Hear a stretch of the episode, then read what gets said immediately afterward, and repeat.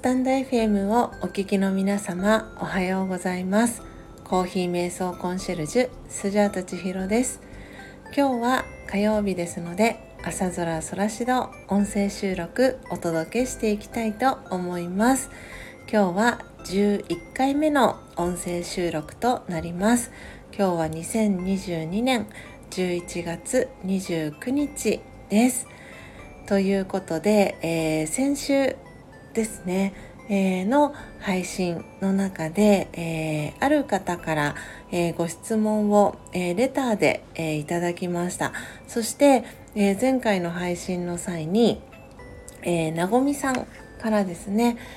はいコメント欄にご質問をいただきましたので、えー、私のわかる範囲であのお答えをしていきたいなというふうに思っております。えー、前回の配信の中では、えー、スジャータがラージェヨガの中で、えー、好きな、えー、言葉ということで Nothing New というねお話をさせてもらいました。でその延長線の中で延長線上のお話でラジェヨガではこの、えー、サイクルっていうのが1サイクル5,000年っていう考え方を、えー、するんですよっていうね、えー、お話もその中で、えさせていただきました。でその配信を聞いてくださった方、えお一人の方は、えレターでコメントをご質問を寄せてくださいましてもう一人はなごみさんがですねはい質問をねコメント欄に書いてくださいました。で、えー、1人目のね、えー、方のご質問は、えー、人類の成長は5000年まででしょうか、え、そして新たな周期にはスタートからの成長になるのでしょうか？というねご質問をいただきました。でこれがえっ、とですねあのこのラージェヨガの考え方では人類の成長は5000年までといううん考え方というよりは1サイクルが5,000年というあのサイクルになっていてそれがこう延々にね繰り返し続けるっていう風に、えー、考えるんですね。でその中で、えー、最大で、えー、84回、え誕生をするというふうに、えラージェヨガでは、え考えていきます。なので、え84回こう何て言うんですかね輪廻転生をしていくあの体をこう次の体にその役その体に入った時にその体の中で役を演じたら次の体に入ってまた別の役を演じていくでそれが、えー、最大で、えー、その5,000年のサイクルの中で、えー、最大の誕生の回数は84回というふうに言われています。で、えラージェヨガを、え学んだ、え魂っていうのはそのこのラージャヨガのサイクルっていうのは5,000年というお話をしたんですけれどもその5,000年のサイクルをさらに、えー、1250年ずつ4つの、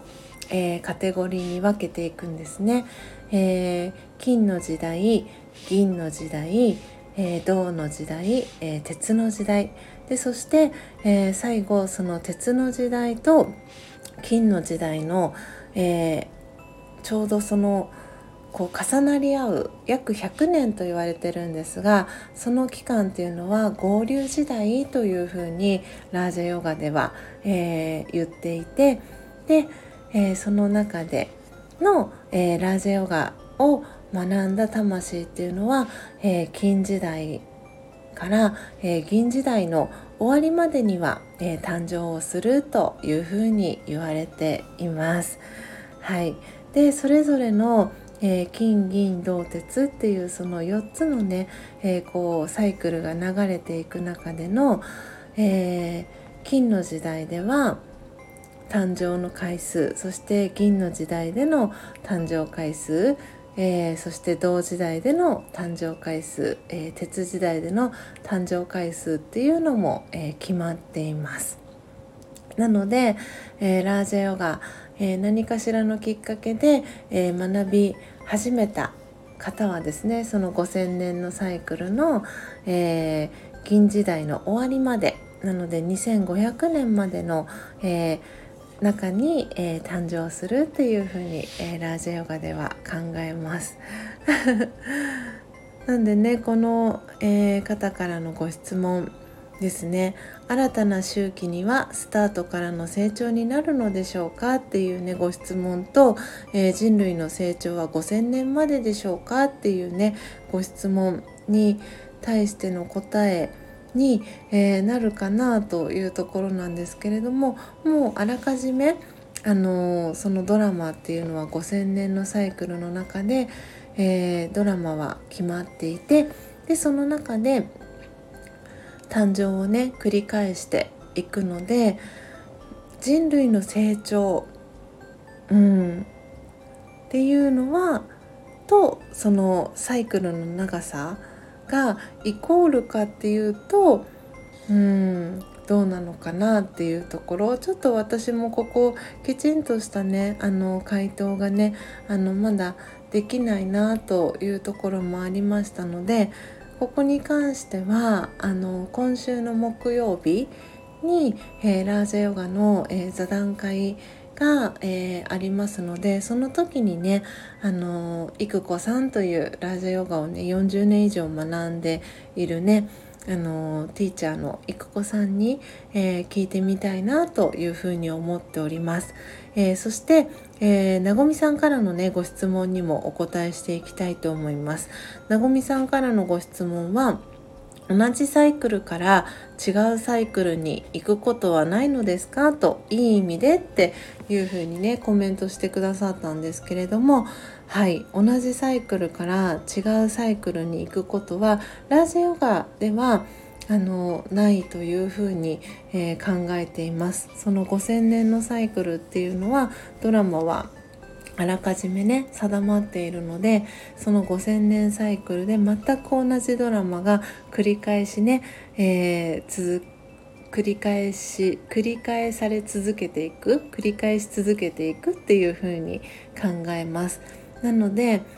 えー、まあ、ラジオガで言いますと今日は、えー、2022年の11月の、えー、29日ですけれども5,000年前にも2022年11月29日火曜日というね日があってで5000年後に今日というこの日があってなのでまた5000年後にも2022年11月29日がやってくるっていうふうに考えます。でじゃあもう自分のそのドラマっていうのはあらかじめ定まっているんだとしたらもう何も努力しなくてもいいんじゃないかとかその投げやりにあのもしかしたら考えてしまう方もいらっしゃるかもしれないんですがそれはそのまだまだその努力の余地があると言いますか今この5,000年のサイクルのドラマっていうのは決まっていますけれどもその中で例えば前のサイクルでこの今のタイミングで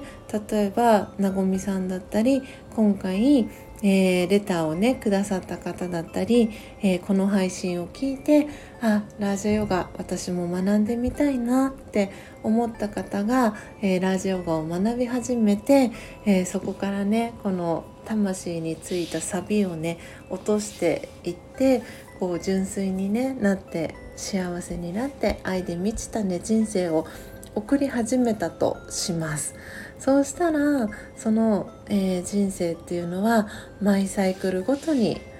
5,000年ごとにその方はそのタイミングで、えー、必ず、えー、ラージヨガを、え学び始めたっていうね、えことでもあります。なので自分の人生っていうのはドラマはあらかじめ、えー、定まっていますけれども例えば私の今日のこの配信を聞いて、えー、ラージオが学んでみたいなって思って学びをね始めた方は前のサイクルでも同じようにラジオガをね学んでいてでそのタイミングから幸せなね人生を歩み始めるスタートラインに立ったよっていう、えー、証でもあります。なので私が前半でもお話をさせてもらいましたけれども、えー、このラージェヨガのね知識を学び始めた魂っていうのは、えー、その5,000年のサイクルの中で金銀銅鉄ってだんだんと純度がね、えー、下がっていくんですけれどもその中での、えー、本当にね純粋だったあの金時代、えそして銀時代のね、え終わりまでには、え登場するというふうに言われています。で一度このドラマのねサイクルに、え、降りてきて私たちは一度これ本当に15分でお話ししきれる内容ではないんですけれどもラジオガにはたくさんのね知識があるので本当にいろんなところをはしょりますけれどもこのラージオガの、えー、考え方では一度その体を離れて、えー、一度ね魂のお家にみんな全部のね魂が一度、えー、地球のこの今私たちが住んでいるところから魂のお家に帰るタイミングが必ずやってくるんですね。でそこからその、えー、魂のタイミングに応じてこの地球に降りてくるっていうふうにラジオガでは考えるんですけれどもでそのタイミングが決まっていてでラージヨガを学んだ魂っていうのは、えー、銀時代の終わりまでなので2500年までの間に必ず、えー、この地球地球上に降りてきてそこからは、えー、出ずっぱりでね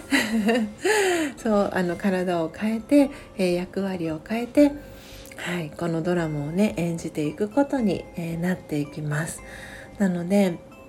本当にこのラージャヨガの知識っていうのはたくさんのね知識があるんですけれどもそれを学んでいくことで、えー、ご自身のね普段のこの生活だったりっていうのがより豊かにより幸せに、えー、なっていくそんなねラジオガの、えー、知識じゃないかなとスジャータは、えー、感じています。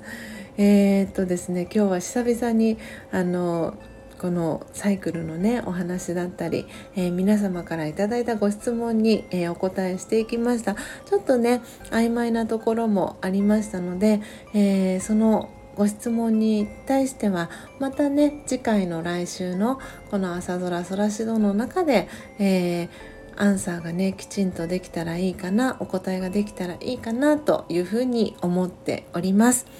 えー、最後までお聴きいただきありがとうございました。えー、どうぞ素敵な、えー、1週間をお過ごしください、え最後までお聴きいただきありがとうございました。コーヒー瞑想コンシェルジュスジャータチヒロでした。さようなら。